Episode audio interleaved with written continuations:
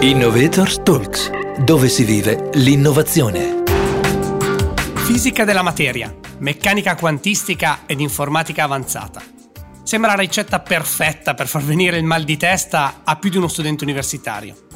Ma in realtà è la ricetta segreta del quantum computing, che al posto del linguaggio binario, in fatto di 0 e di 1, cui siamo abituati, utilizza gli stati quantistici della materia, moltiplicando a dismisura le capacità di calcolo non è fantascienza, a tal punto che IBM ha presentato a Las Vegas nel 2019 il primo computer quantistico disponibile sul mercato, il computer del futuro.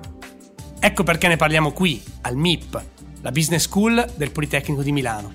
Sono Davide Chiaroni e con me c'è Federico Mattei, Client Technical Leader e Quantum Ambassador di IBM. Federico, benvenuto a Innovators Talks, dove si vive l'innovazione. Ciao Davide, grazie per l'invito. Federico, la prima domanda è davvero scontata. Ci spieghi, ovviamente meglio di come ho fatto io, che cos'è il quantum computing e cosa cambia rispetto all'informatica tradizionale? Ma Davide, io devo dire sei stato bravissimo, adesso cerco di fare un paio di puntualizzazioni. Eh, la computazione quantistica è qualcosa su cui si sta ragionando veramente da tanti anni. Eh, lo stesso Richard Feynman negli anni Ottanta, col suo modo abbastanza colorito di parlare, diceva che eh, diciamo, aveva poco senso utilizzare un modello computazionale di tipo classico, basato sugli zeri e sugli uni, per riprodurre invece gli stati quantistici della materia che seguono la meccanica quantistica. Beh, l'idea su cui si basa la meccanica quantistica oggi è un'idea diciamo, che si è sviluppata alla fine del secolo scorso e che è stata sviluppata all'inizio di questo. E, ehm, parte principalmente proprio dal cambio di paradigma sul, sull'unità elementare di informazione. Non abbiamo più il bit, come giustamente stavi dicendo, che può assumere due stati eh, fisici cosiddetti classici, quindi o lo 0 o l'1, e, e, noi sappiamo che con tutti questi 0 e 1, uno di seguito all'altro, facciamo le nostre applicazioni, facciamo i nostri file che utilizziamo tutti i giorni, questa stessa conversazione che stiamo facendo oggi. Ebbene, al posto di questi eh, eh, portatori di informazioni che sono i bit, la meccanica quantistica mette dei eh, bit quantistici che vengono chiamati qubit e che sono in grado di entrare in uno stato cosiddetto di sovrapposizione, eh, che è uno stato tipico delle particelle elementari, eh, alcune delle loro proprietà appunto possono entrare in questo stato che vuol dire che eh, non sono più in, in nel caso diciamo dei bit nello 0 o nell'1, poi ci sono diverse eh, proprietà ovviamente nelle particelle elementari, ma sono in una combinazione dei due stati. Alle volte, forse diciamo erroneamente dal punto di vista scientifico, si dice che sono in entrambi gli stati contemporaneamente. Questo vuol dire che io con, lo stesso, con la stessa unità di informazione che è il qubit posso rappresentare un numero di stati enorme. Considera che eh, l'informazione contenuta all'interno di un qubit può essere rappresentata su una sfera di raggio unitario. Che cosa vuol dire tutto ciò? Vuol dire che se io in un solo bit classico di quello che noi usiamo nei computer normali, se dovessi rappresentare la mia posizione sul globo, potrei solo dire se mi trovo nell'emisfero nord o nell'emisfero sud, quindi 0 o 1. Ecco, con un qubit classico io potenzialmente posso rappresentare la mia esatta posizione sul globo. Noi sappiamo che per, do- per poterlo fare abbiamo bisogno di molti bit, inserendo ovviamente le mie eh, coordinate, quindi longitudine e latitudine. Il secondo meccanismo, che però è quello che veramente dà la potenza ai computer quantistici, è l'entanglement.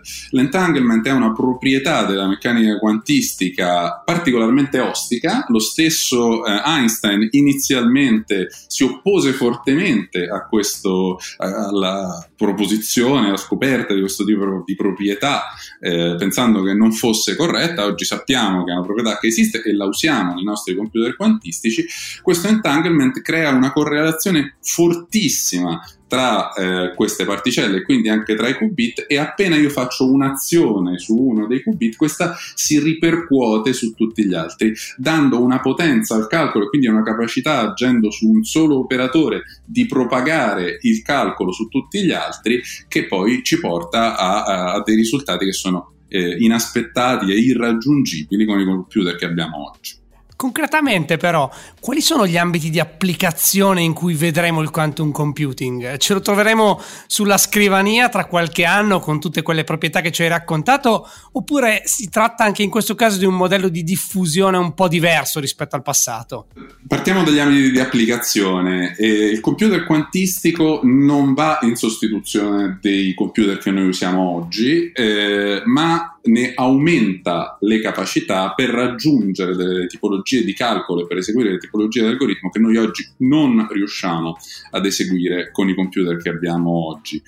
Eh, oppure riusciamo ad eseguirli ma con dei tempi che diciamo, vanno al di là della, della vita umana, magari anche molto oltre. E quindi prima di tutto è diciamo, un'espansione della computazione, non una sostituzione. Per come sono costruiti oggi i computer quantistici, e devo dire dalle prime idee di Richard Feynman e, e degli altri ricercatori che hanno pensato alla computazione quantistica sono passati oltre 40 anni prima di riuscire a realizzare dei primi computer quantistici funzionanti, quindi capite bene la complessità di questo, di questo, sforzo. Ecco, oggi i computer quantistici sono, principal- sono, erogati principalmente in cloud, noi come VM li eroghiamo tutti in cloud, anche perché la velocità con cui eh, la potenza e, e, la qualità di questi computer quantistici aumenta eh, di anno in anno, di mese in mese, è, è rapidissima. Quindi averne uno vorrebbe dire poi doverlo cambiare più rapidamente di quanto cambiamo i nostri cellulari.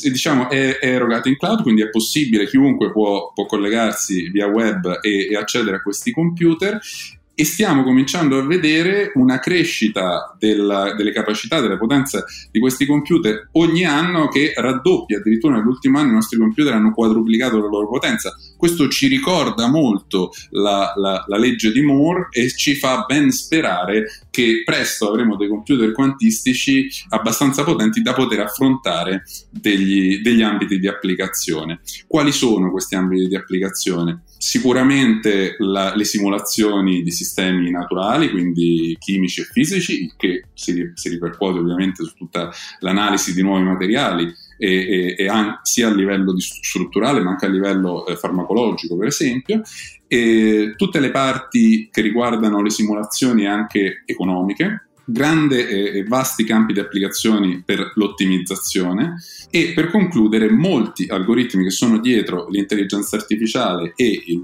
il, machine learning promettono di ricevere veramente grande vantaggio dall'utilizzo dei computer quantistici. Sempre li vedremo in correlazione ed insieme a computer classici ed è per questo che eh, noi parliamo sempre di quantum advantage, spesso diciamo in contrapposizione a quello che spesso si sente della quantum supremacy, noi riteniamo non ci sia un, un concetto di supremazia del, di un eh, tipo di computazione rispetto all'altro, eh, dipende molto dall'algoritmo che, st- che, stiamo analizzando. È come chiederci se è più veloce una macchina di Formula 1 o un fuoristrada. Eh, uno potrebbe banalmente dire la macchina di Formula 1, ma fino a quando io non dico qual è il percorso dove stiamo correndo, la risposta potrebbe essere sbagliata. Diciamo che su uno sterrato credo che vincerebbe molto più facilmente una, un, un fuoristrada. E, ecco, il, il, concetto di quantum advantage è proprio il cercare di trovare i primi algoritmi in cui un computer classico e uno quantistico insieme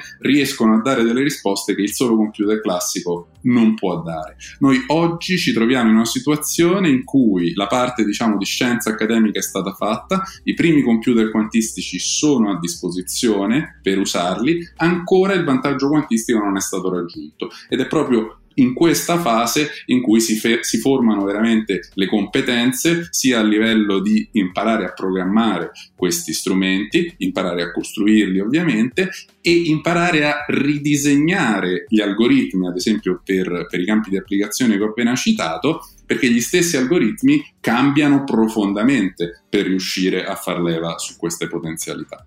È un'innovazione sistemica. IBM è una realtà veramente molto grande, ma lo è a sufficienza per contenere tutte le competenze che servono per fare quello che ci hai raccontato? Oppure ah, avete trovato una soluzione anche per questo? Ma direi assolutamente no, è, un, è un'innovazione enorme e eh, l'IBM ha, ha, mantenuto all'interno dei propri centri di ricerca la ricerca sul computer quantistico per tanti anni, ma appena, eh, stiamo parlando del 2016, appena abbiamo avuto un prototipo, seppur piccolo, nel 2016 aveva soltanto 5 qubit, quindi era veramente un minuscolo computer quantistico, appena lo abbiamo avuto lo abbiamo messo a disposizione di tutti su internet. Infatti eh, facilmente cercando eh, IBM Quantum è possibile trovare eh, un portale in cui si possono utilizzare ovviamente via cloud questi computer. Inoltre abbiamo realizzato uno stack software che si appoggia uh, a Python, quindi delle librerie di Python, che permettono la programmazione di questi, eh, di questi, computer. Anche in questo caso abbiamo donato questo framework alla comunità open source, quindi è tutto disponibile su GitHub. Il, il framework si chiama Qiskit, Quantum Information Software Kit, e eh, su GitHub, appunto, ripeto, è, è totalmente open source e c'è una comunità molto ampia di sviluppatori che già lo usano e già hanno realizzato un quantitativo di tutorial e di eh, ambiti di applicazioni interessantissimi dai quali già da oggi si può cominciare a, a lavorare appunto all'interno degli ambiti di simulazione, ottimizzazione e machine learning che citavo poc'anzi. Quindi, per concludere, il centro di ricerca per la computazione quantistica è tutto il mondo e eh, noi come IBM lo abbiamo capito da subito e stiamo portando avanti delle forti politiche di open innovation su questa tecnologia. Federico, un'ultima domanda, che è anche un po' una provocazione.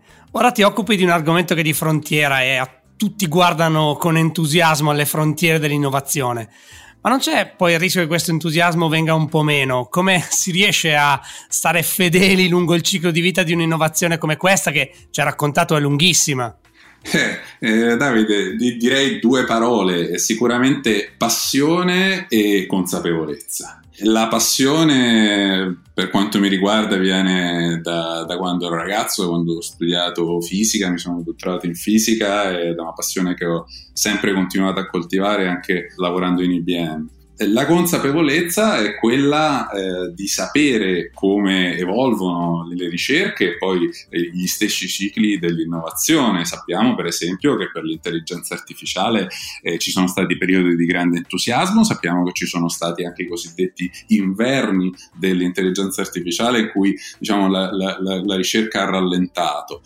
con questa consapevolezza guidata poi dal, dalla passione si riesce a superare eh, que- tutti questi inverni e a portare avanti un, una ricerca che, ve lo assicuro, è, è veramente complessa. Io ovviamente ho, ho, semplificato, ho cercato di schermare dalla, dalla, complessità scientifica, ma soprattutto per quanto riguarda l'hardware ci sono, ci sono delle te- tematiche veramente molto delicate che nonostante la, la tecnologia che abbiamo eh, ci, ha, ci ha permesso di realizzare questi computer soltanto dopo 40 anni e ad oggi ancora stiamo correndo verso degli oggetti che possano supportare il nostro business. Aggiungerei a questo e, e diciamo al, alla politica che la nostra azienda sta facendo di open innovation e, e di ecosistema sul tema del quantum computing, le, la bellezza di un tema che è fortemente interdisciplinare. Tutte le volte che vado a parlare di questi temi in università, nelle aziende,